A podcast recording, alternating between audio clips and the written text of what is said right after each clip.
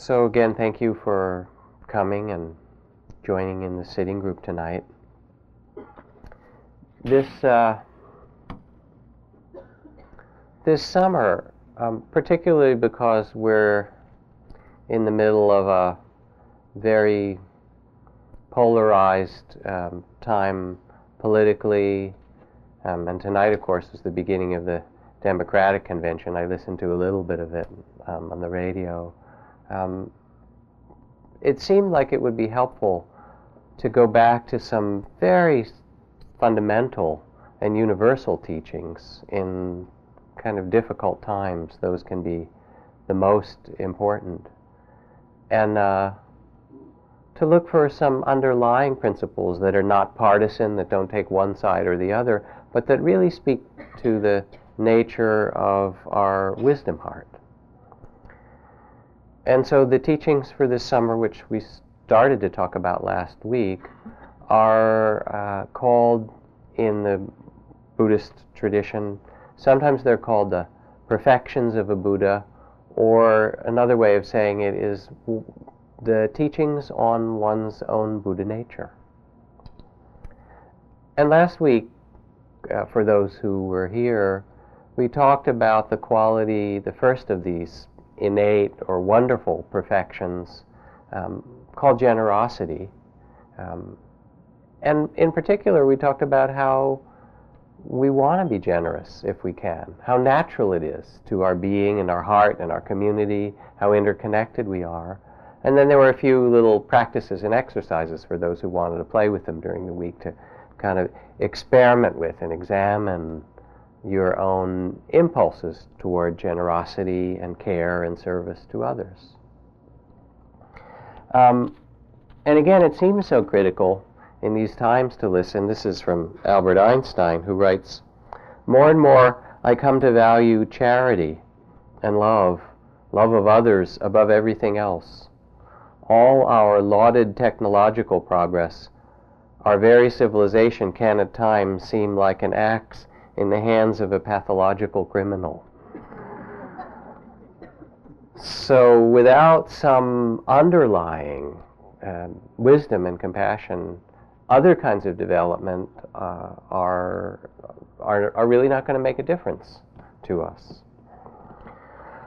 The quality of awakening is really a reconnection with our basic goodness, with the Buddha nature that we are born with. For uh-huh. generosity, remember the poem of Rumi's last week, walking out of the treasury building, I feel generous. Remembering that we have so much to offer, each of us in our own way, generosity comes naturally. The second of these qualities of the innate goodness or beauty of the heart is the perfection of virtue or integrity. Last week I described how the stories, the old kind of mythology from the Buddhist tradition, tells that the Buddha practiced these or cultivated these perfections or these qualities of generosity and patience and compassion and integrity and uh, truthfulness and so forth over four immensities in a hundred thousand mahakalpas of lifetimes. Remember the image of the mountain that was worn away by the silk scarf of the bird. There is another image in the, in the text that describes the cultivation or the practice of perfections, imagining a canyon as, as large as the Grand Canyon. Seven miles deep, Grand Canyon's, I guess, I don't know how many thousand feet deep it is, but a huge, huge canyon, um, uh, wide and deep, and every hundred years, um, a person walks by and throws in one mustard seed. Mustard seeds are these tiny little seeds. When the canyon is filled up, that is the description of how long one Mahakalpa lasts. So, a hundred thousand of those practicing patience uh, and practicing virtue and practicing generosity and so forth, and then you become a Buddha in these stories. Now you hear that, and it's a little discouraging, actually. At least I don't know how it sounds to you. It seems actually impossible in Earth time. And the reason that it's impossible is that this kind of image is not meant to be taken in our normal uh, framework.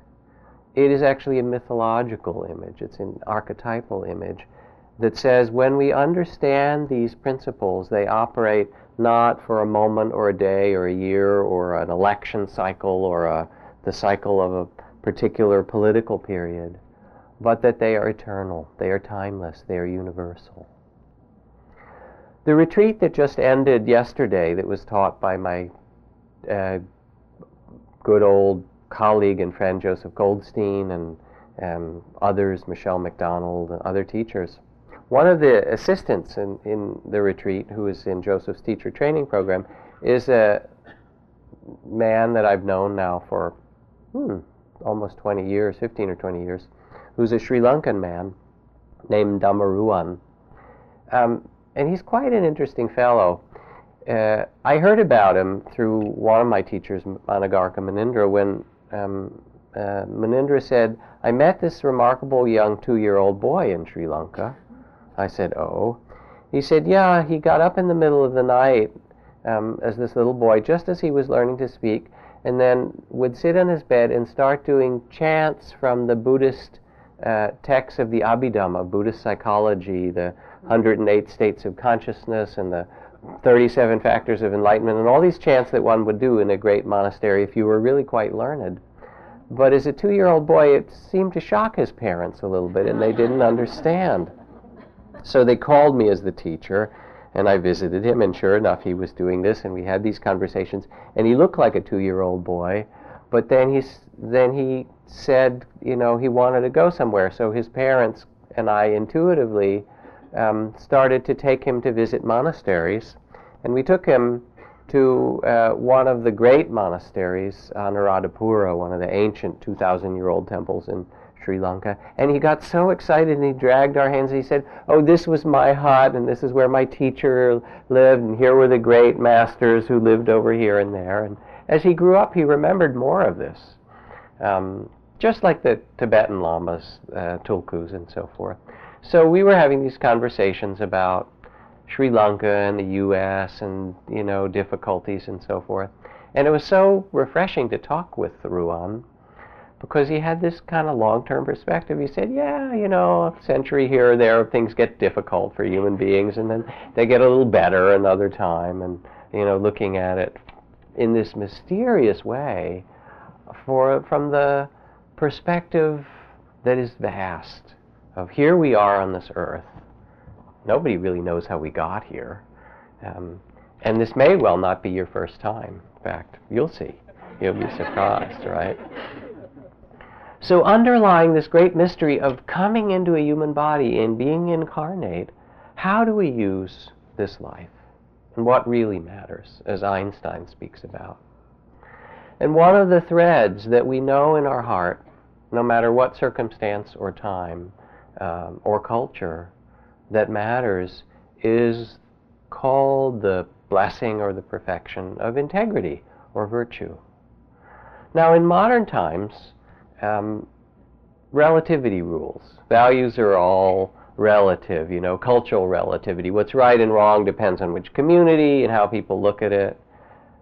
But actually, that kind of relativity, without some clarity of what's wise and what's virtuous, it's like having a boat without a rudder. There's really no way to steer. Um, I've talked about, and there'll be stories I use tonight that some of you have heard before, but they're some of my favorite stories, so um, you can listen again. They're still good.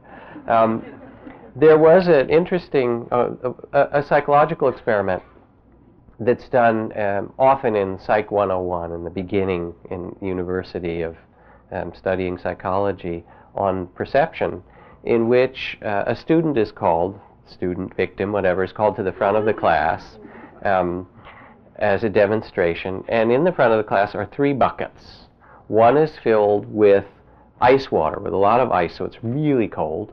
One in the middle is neutral temperature, and then the one on the other side is filled with very hot water, just so hot that you can barely put your hand in it. And the student is instructed to come and plunge his or her hands in the cold and hot bucket for as long as they can stand it, which is usually like 30 seconds. okay. And then 30 seconds later, they're instructed to take their hands out and put them in the bucket in the center. And immediately, as the psych professor knows and, and waits for this moment, their, their facial expression changes because it's so peculiar. Their hands are in the same bucket, but one feels the water to be really hot, and the other feels the water to be, ooh, refreshingly cold, and yet their hands are touching, and the, their body can't quite make sense of it.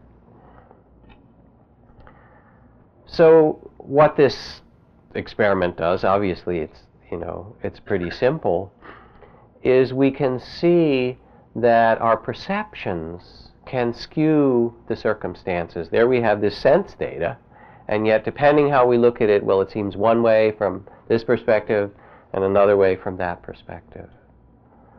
The teachings of the natural integrity of the heart speak to something more fundamental than that. And we really have to look at it in our own lives, in lives in little and big ways. Is it okay to cheat a bit on taxes? Is it okay to drive over the speed limit? I talked about getting my speeding ticket a couple weeks ago for those who missed that, right? Oh, I'm, I don't drive as bad as the really fastest drivers, right? I'm, I'm better than most offenders, maybe. You know? Is it okay to have affairs if you're quiet about it and don't tell your partner, right? Or how about just how much gas we use, what kind of car we drive, or tobacco, or how about using redwood, you know, for the decks and for our houses and so forth when there aren't that many redwood trees left? Or how about investing in the stock market in companies that also happen or funds that, that sell weapons worldwide? Um, or how about insider trading? Everybody else is doing it. I'm, I got a tip. I might as well use it, you know? I mean, what matters? And what is the result of that? Another interesting little psychological story. There is a state hospital in Illinois, and one of the psychologists there decided to do a study um, because it's along a tollway and the toll booth where you come out at the state hospital is a, is a small side road. Um, so there's no one there in the toll booth. Instead, it's a, a, collection place for 50 cents. And either you throw it in or you speed through the light. Um, and don't throw it in um, if you do it illegally. Um, and so this psychologist became really curious about the staff at the hospital and what the relationship was between the the way they treated the toll booth and the rest of their life. So he did a kind of secret study. He he mounted a an unseen video camera by the toll booth and collected data on which of the therapists, the psychiatrists and psychologists and social workers and so forth, paid their tolls and who didn't, right?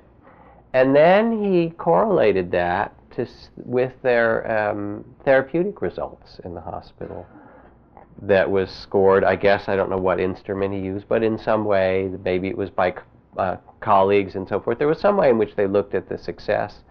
Um, and the result of his study was that the people who paid their tolls had a considerably higher success rate in the healing of their patients.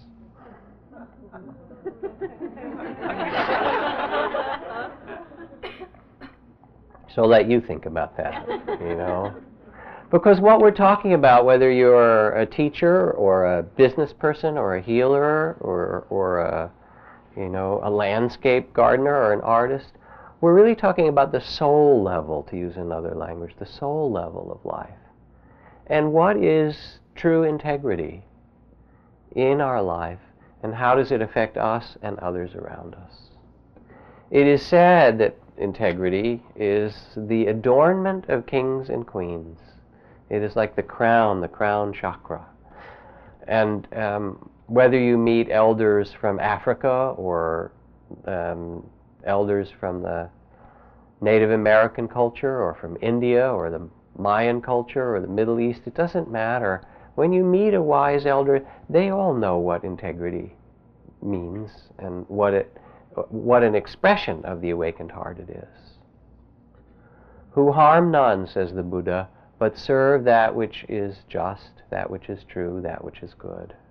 And there's all these stories in the in the previous birth tales of the Buddha of the Buddha being tempted in different ways, um, and always in the end coming the story resolution of the story is that the the integrity of the Buddha to be is such that he will not steal or lie or do anything that compromises his integrity, and in the end, this is to the benefit, uh, even if it costs his life, to the benefit of himself and other beings.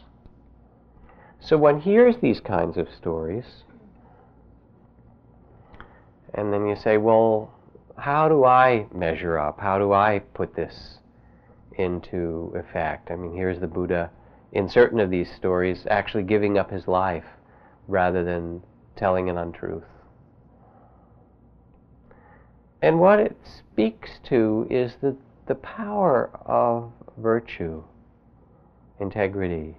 It used to be that a man or a woman took an oath not lightly, that we would stand by our word or that we would stand by our character, and that that was really what mattered for a person. Um, and when it's lost, when we've lost it or when our community has lost it, we need somehow to reclaim that integrity.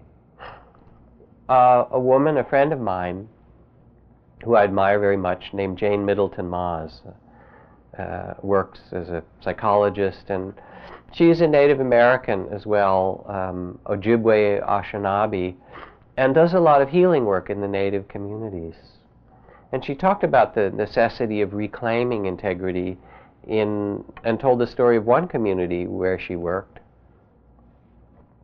where in uh, Canada, in the south of Canada, um, where, as in the U.S., for a couple of hundred years, the Indians were forbidden to practice their religion, were, for the most part, forbidden to speak their own language, and uh, uh the children were taken from their parents in the 1940s and 50s and 60s and, and earlier and put into state-run schools to turn them into um, non-Indians, basically.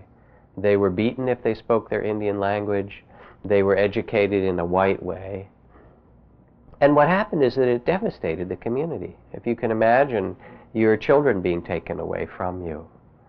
Um, and there was already devastation in the culture from the loss of lands and the loss of the traditional way of life. So she came into this community that was full of people who were uh, dispirited, um, hopeless, depressed, alcoholic, and so forth, and did a healing ritual in, in conjunction with the elders. And the healing ritual involved first getting all the stories and then finally bringing the whole community in three circles together.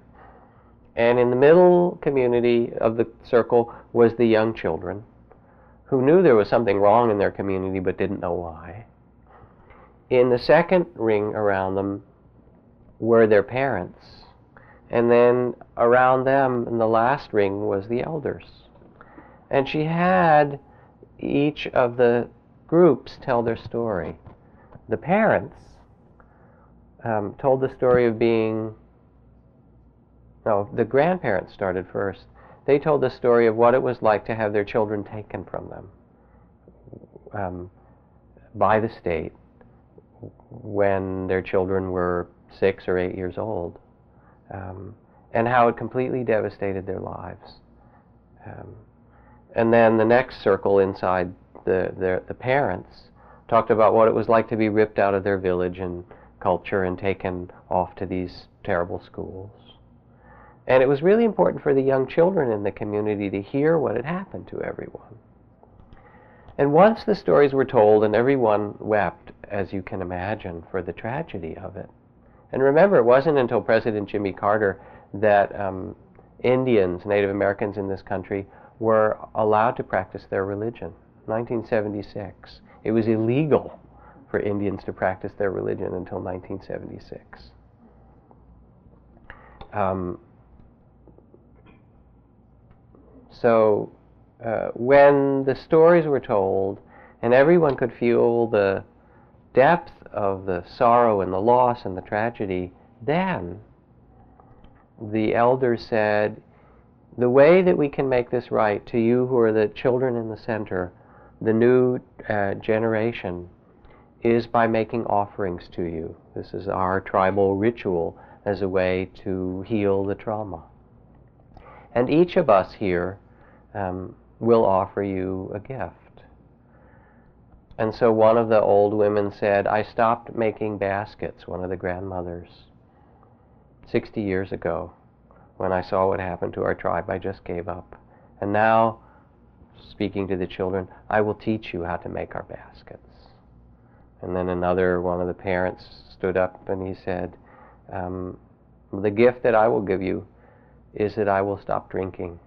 The day my children were taken away, I started to drink, and I've been drinking for 40 years.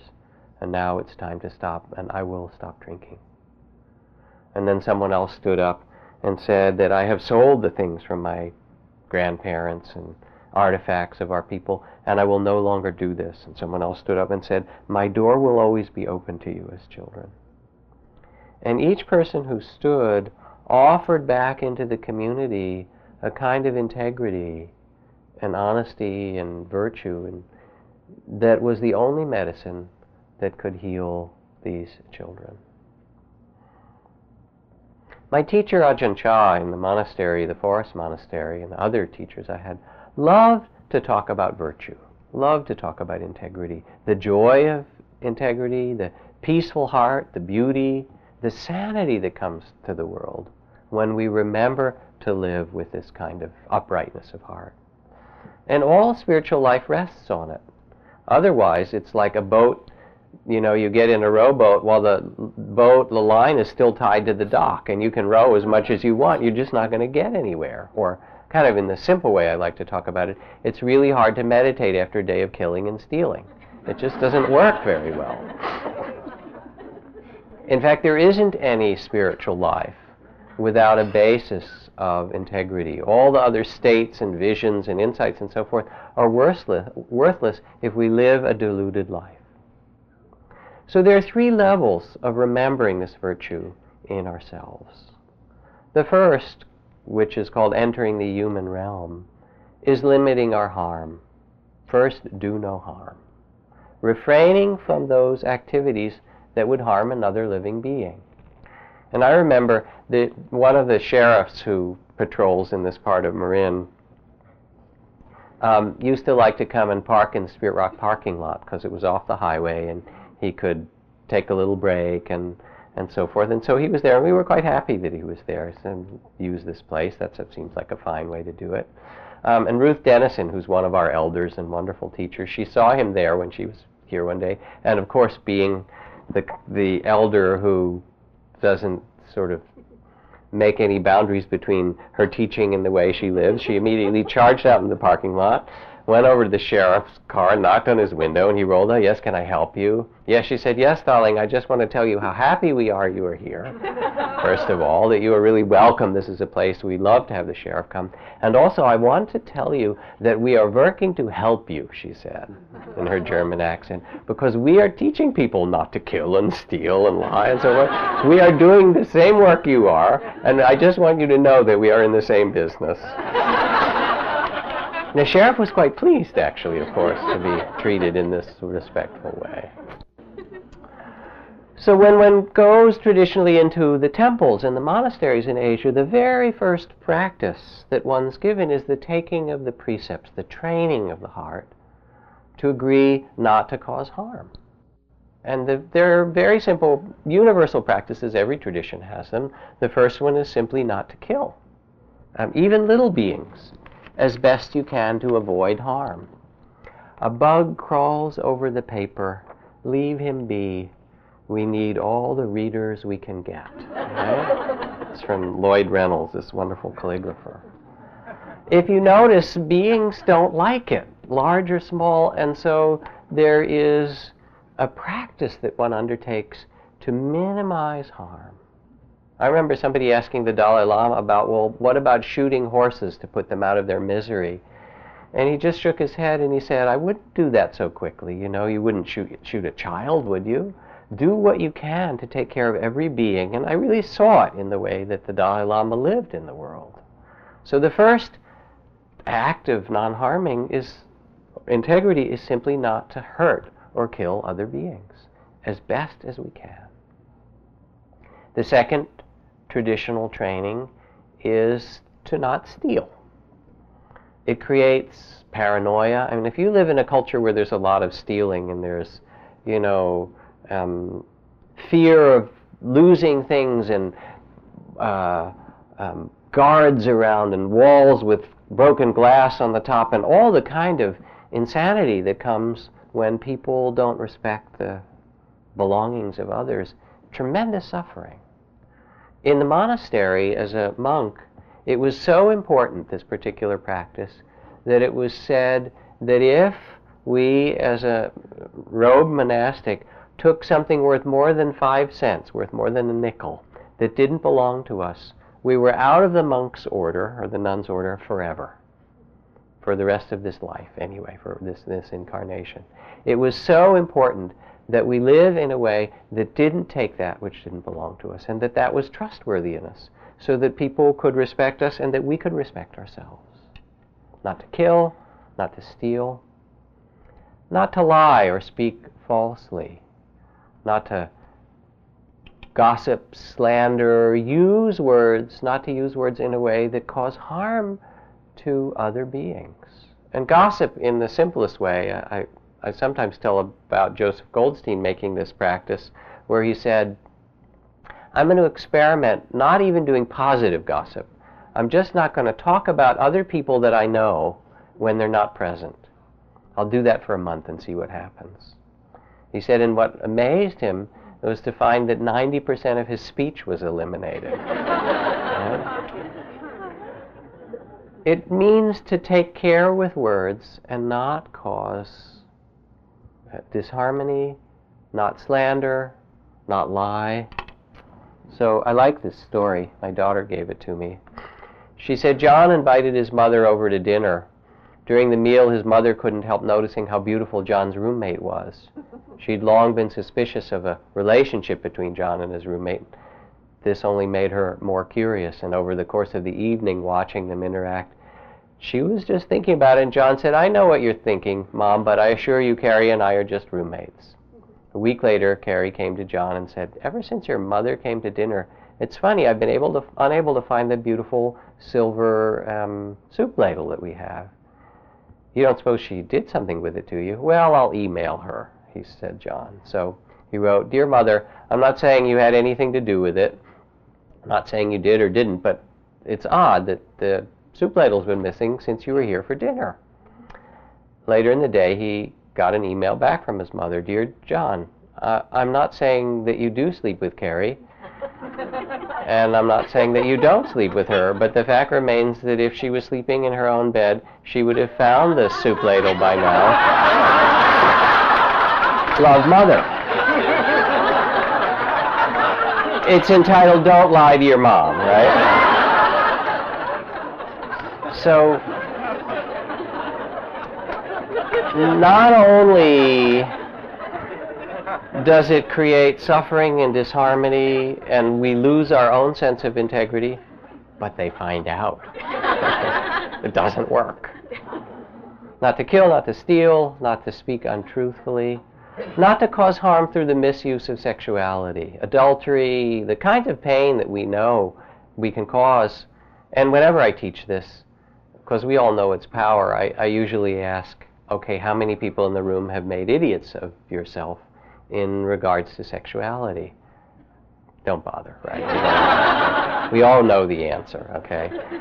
It's such a great power in human life. It can be, and it can be associated with what is um, beautiful, or it can cause tremendous suffering. So this practice says, I will not cause harm to myself, another, a second, or third, or fourth person through the misuse of sexuality.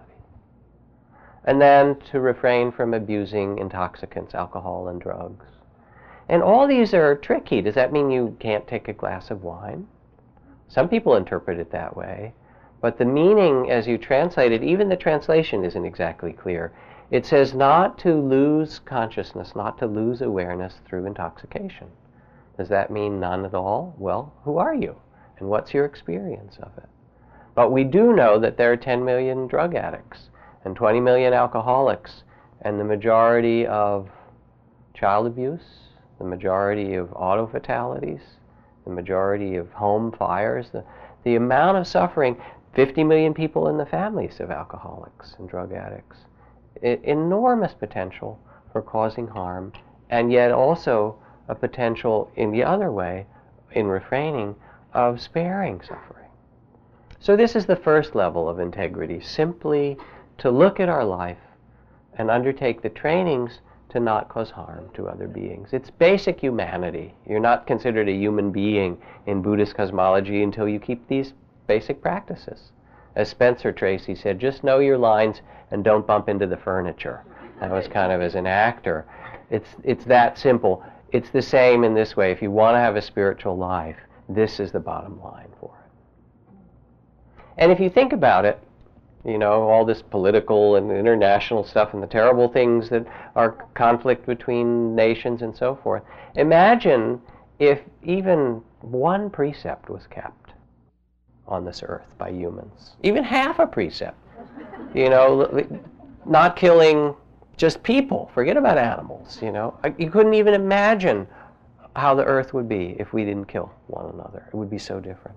Or imagine not lying First of all, the media would shut down, right? it would, you know. Or imagine not stealing. I mean, it's it's almost unthinkable. Um, this is how powerful it is, powerful enough to change the world. The earth is too small a star, and we too brief visitors upon it, for anything to matter more than our integrity. So that's the first level, just refraining from causing harm.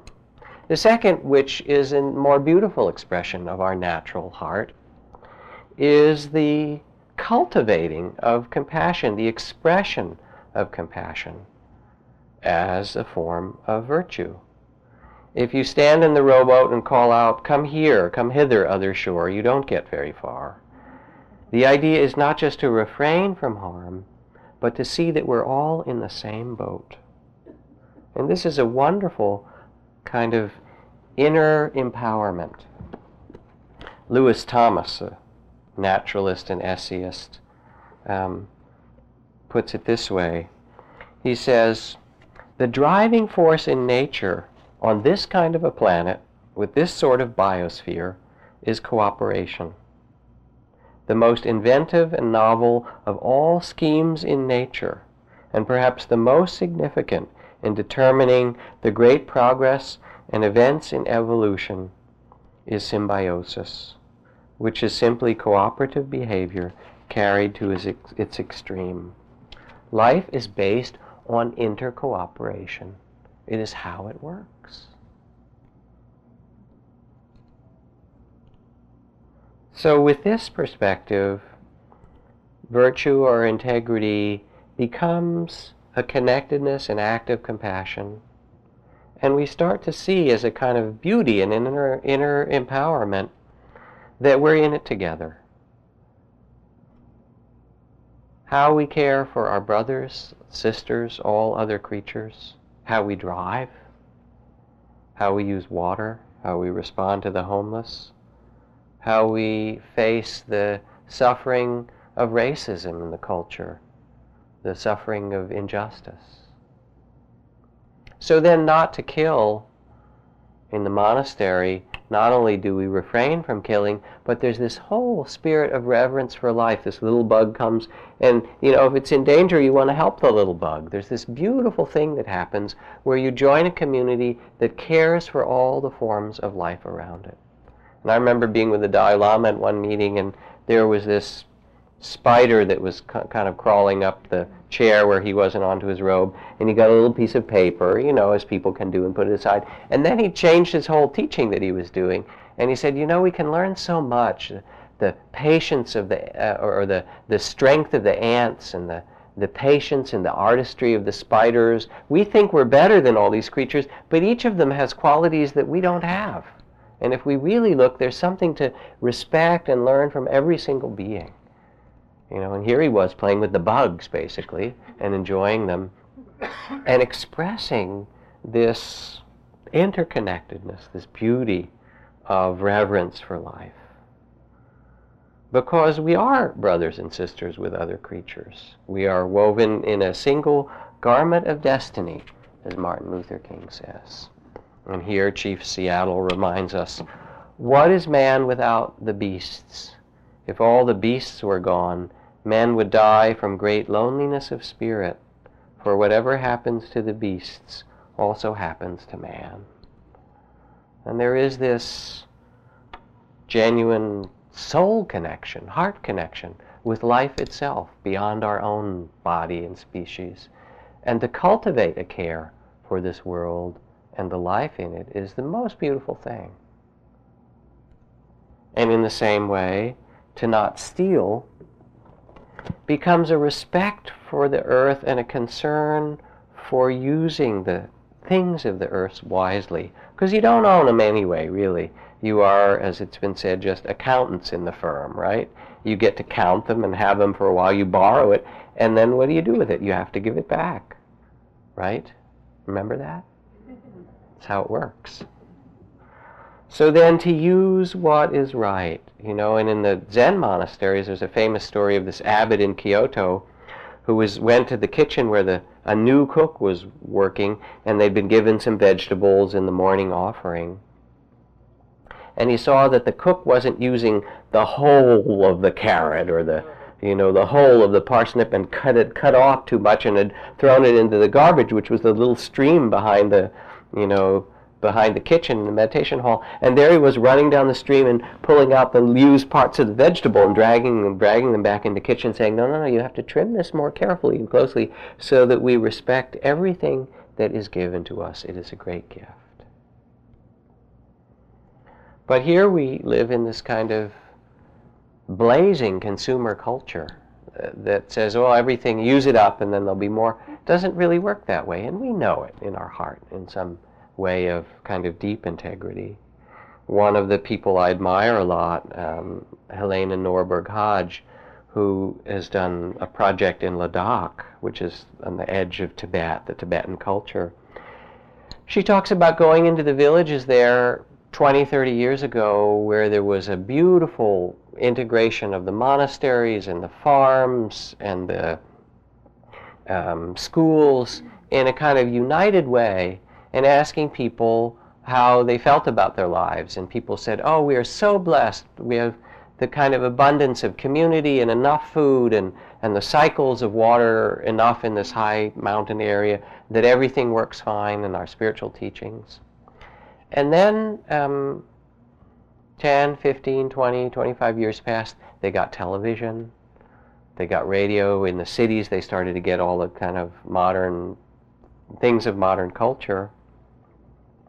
And as her project continued and she interviewed people, and again in her study, people would shake their heads and they'd say, Oh, we're so poor.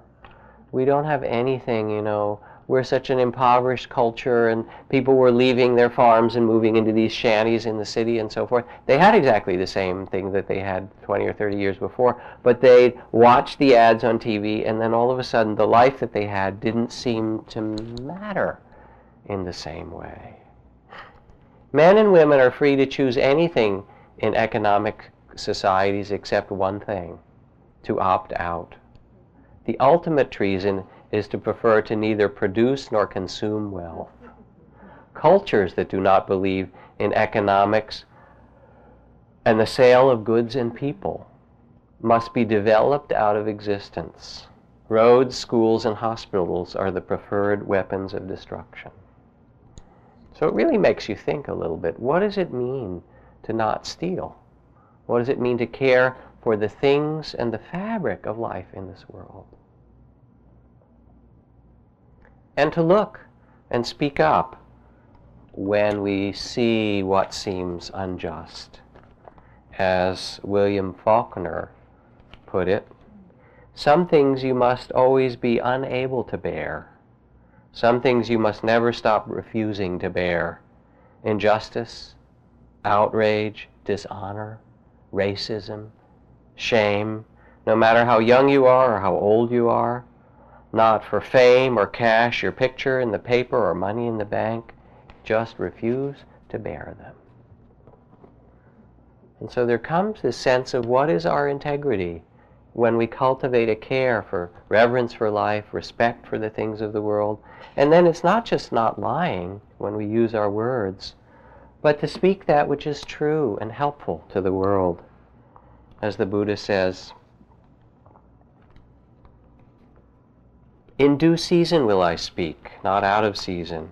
Truthfully will I speak, not with falsehood.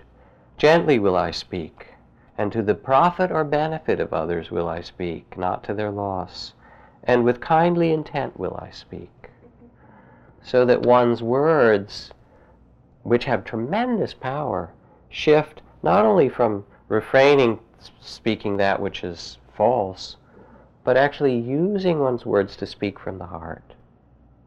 Which means that we have to be in touch with ourself and our integrity and what we most deeply care about. To sow harmony instead of disharmony, to awaken others with our words.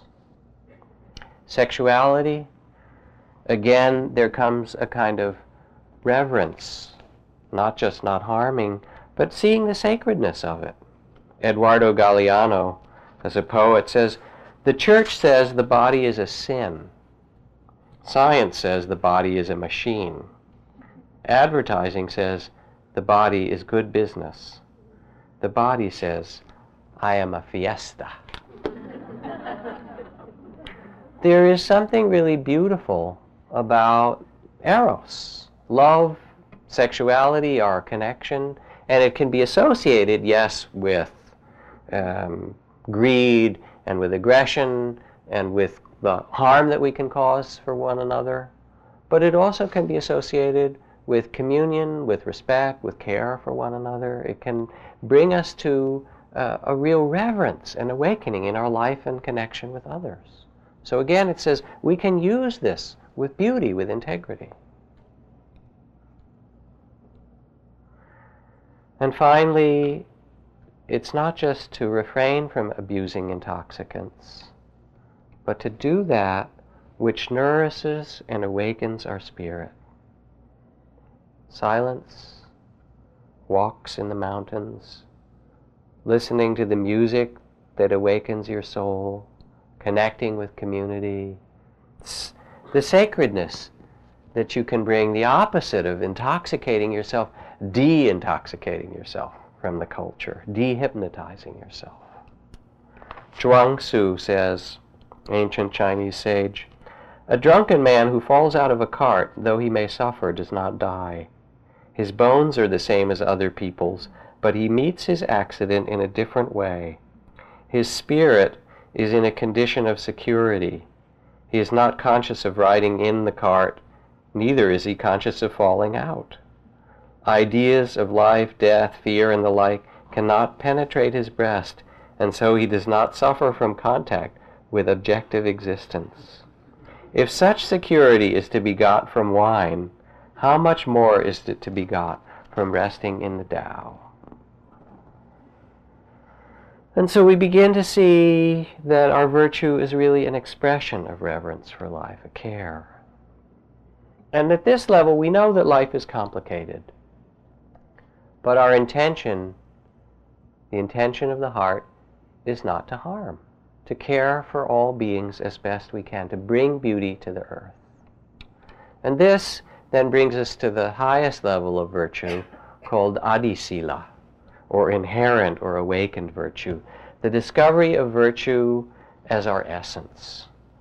When fear of death, insecurity, self interest, when those things drop away, and they do, we all know this, when there are things that really matter to us, and we are connected with our soul, if you will, then there is a quality that shines from the heart like none other. Martin Luther King, who says, I still believe that standing up for the truth is the greatest thing in the world. This is the end of life.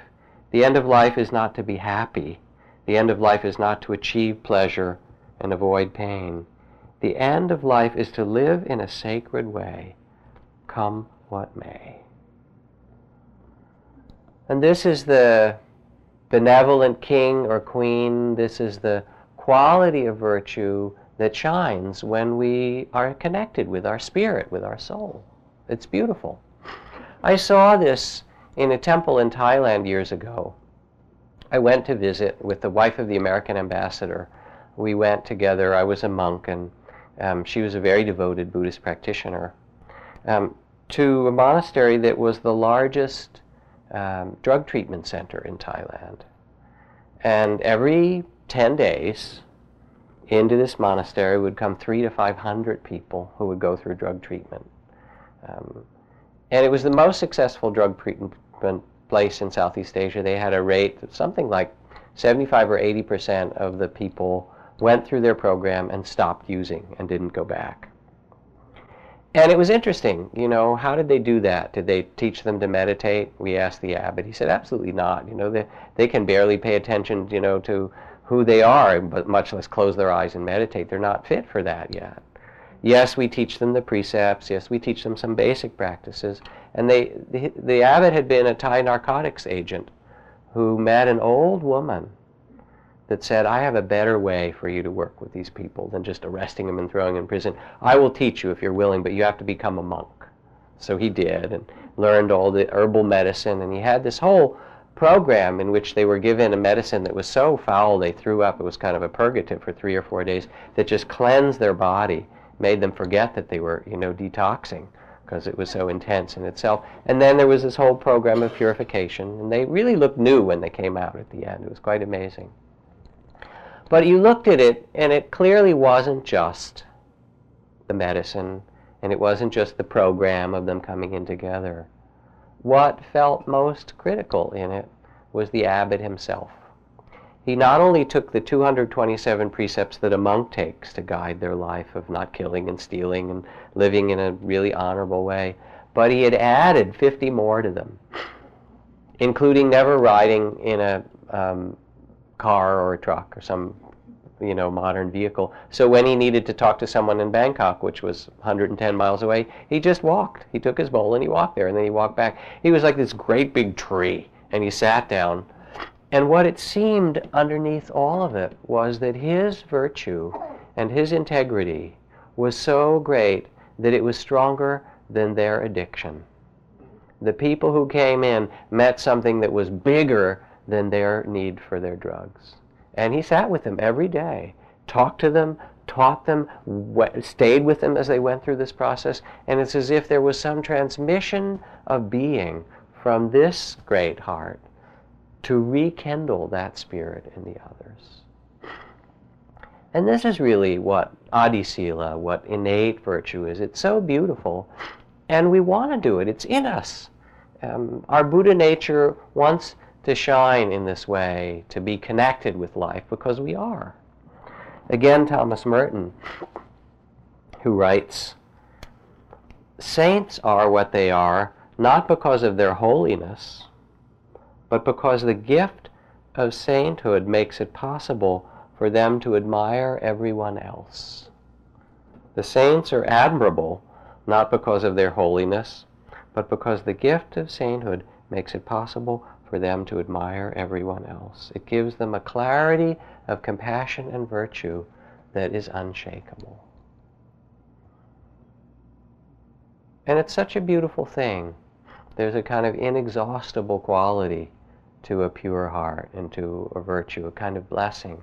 And we're tested all the time on the roads, in our family, in the political spheres, um, in the environment. You know, I got a call several years ago from a friend of mine, um, Ajahn Sulak, who's one of the great activists in Thailand, uh, who's done a great deal of organizing to protect the last of the um, teak forests and the rainforests, to protect the tribal people in the mountains of Thailand, to speak up for democracy. And he was thrown in prison for a number of years. Um, uh, it was said that he had defamed the king for the crime of lese majesty because he said that the king wasn't standing up to the uh, g- corrupt generals who were running the country, which is a terrible thing in Thailand to say anything negative about the king. Um, but he's actually a relative of the king, and he was just telling it like it was. So I got this telegram, could I speak up and get organized people to help get Sulak out of prison? And then I realized I love Thailand. I love the country and the people there. And I go very often or regularly and receive teachings and feel very connected with the monasteries. And if I were to do this, they might not give me a visa. I might not be able to go back. You know, I would lose my connection with that country. So what should I do? You know, should I? But of course, Sulak has such virtue and such integrity. There wasn't really a question. Okay, well, maybe he's in prison, and maybe I don't get, get to go back to Thailand. And we do get tested, and you know we'll answer it in different ways. We get tested with the smallest creatures in our house, and with the largest, you know, insane political situations. Your care for your virtue is your treasure. The scent of sandalwood and rose bay and jasmine travels as far as the wind will take it, says the Buddha. But the scent of virtue rises even to the gods.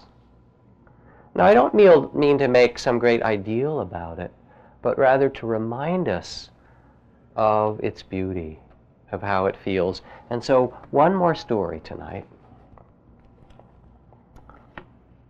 Abbot Anastasius, this is from the Christian Desert Fathers of almost 2,000 years ago. Abbot Anastasius had a book written on very fine parchment which was worth 18 gold coins and had in it both Old and New Testament. And once a certain young brother came to visit him and seeing the book made off with it. So the day when Abbot Anastasius went to read his book, found it was gone, he realized that the young brother had taken it but he didn't send after him to inquire about it for fear that the brother might lie and add perjury to his theft. Well, the brother went down into the nearby city in Alexandria to sell the book, and the price he asked was sixteen gold coins. The buyer said, Give me the book that I might find out whether it's worth that much. And with that, the buyer took the book to the holy abbot Anastasius and said, Father, take a look at this book. Tell me whether you think I ought to buy it for sixteen gold pence. Is it worth that much? The abbot held it in his hands dearly and said, Yes, this is a fine book. It is worth at least that much. So the buyer went back to the brother, pulled out the gold coins, and said, Here is your money. I showed the book to Abbot Anastasius, and he said, It is a fine book worth at least this much. And the younger brother asked, Was that all he said? Did he make no other remarks? No, said the buyer. He said not another word. Well, said the brother, please give it back. I've changed my mind. I don't want to sell it. And then he hastened back to the abbot and the monastery and begged him with tears to take back his book. But the abbot would not accept it, saying, Go in peace, younger brother. I make you a gift of it. And the brother, weeping, said, If you do not take it back, I shall never have any peace. And after that he asked permission and lived in the temple with Anastasius for the rest of his days. Lived happily ever after, or whatever. You know how those things go. So we hear these teachings, and it doesn't mean, again, to um, use them to judge yourself, but to remember that it is possible for you as a human being to shine in this way. To remember when you've done this. Robert Johnson, the Jungian analyst, says curiously, people resist the noble aspects of their being and of their shadow, the unconscious, more strenuously than they hide their dark sides. It is more disrupting to find you have a profound nobility of character than it is to find out that you are a bum.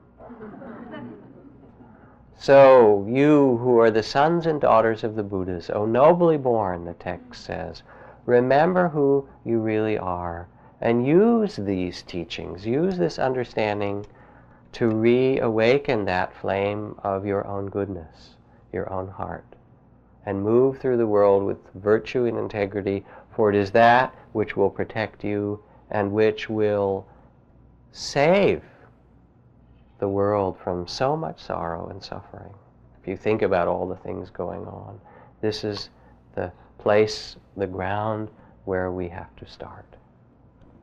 So let's just sit for a minute.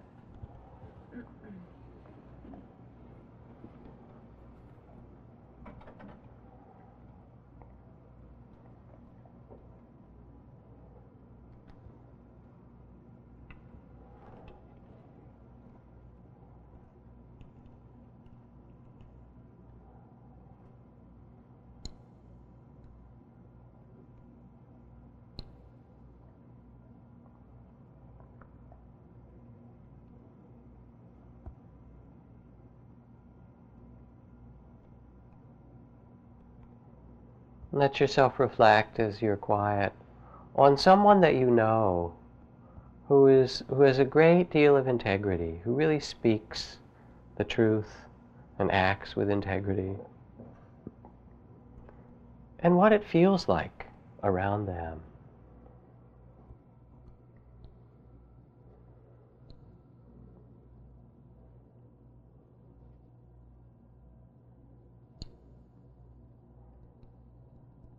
And then sense that same spirit in yourself.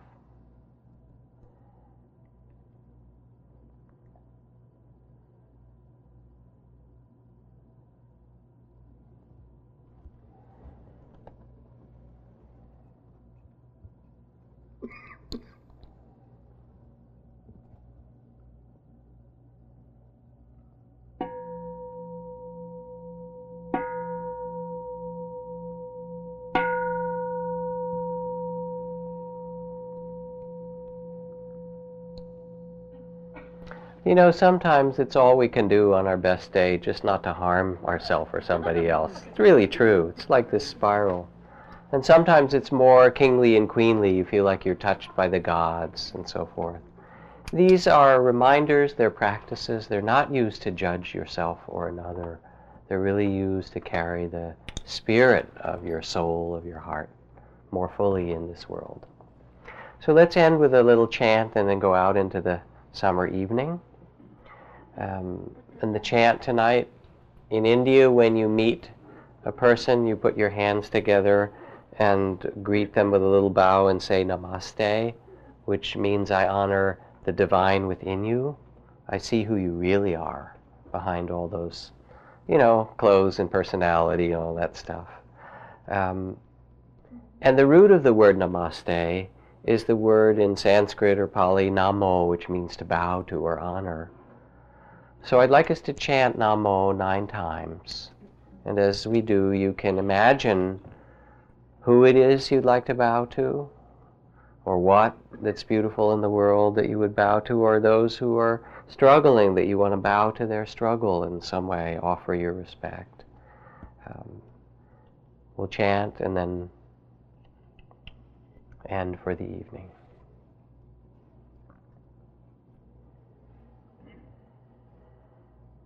Namo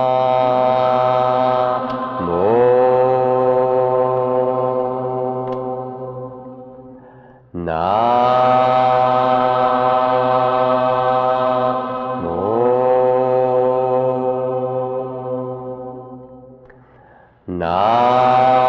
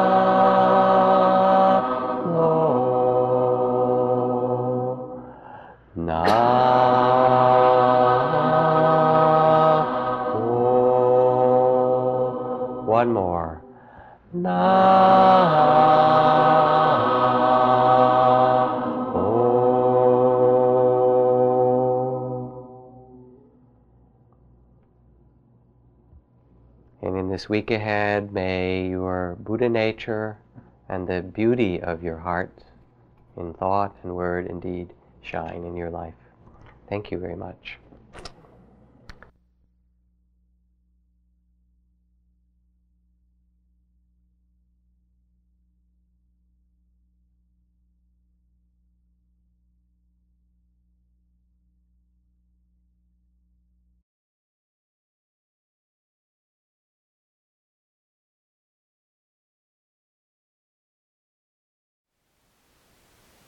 Thank you for listening. To learn how you can support the teachers and Dharma Seed, please visit dharmaseed.org slash donate.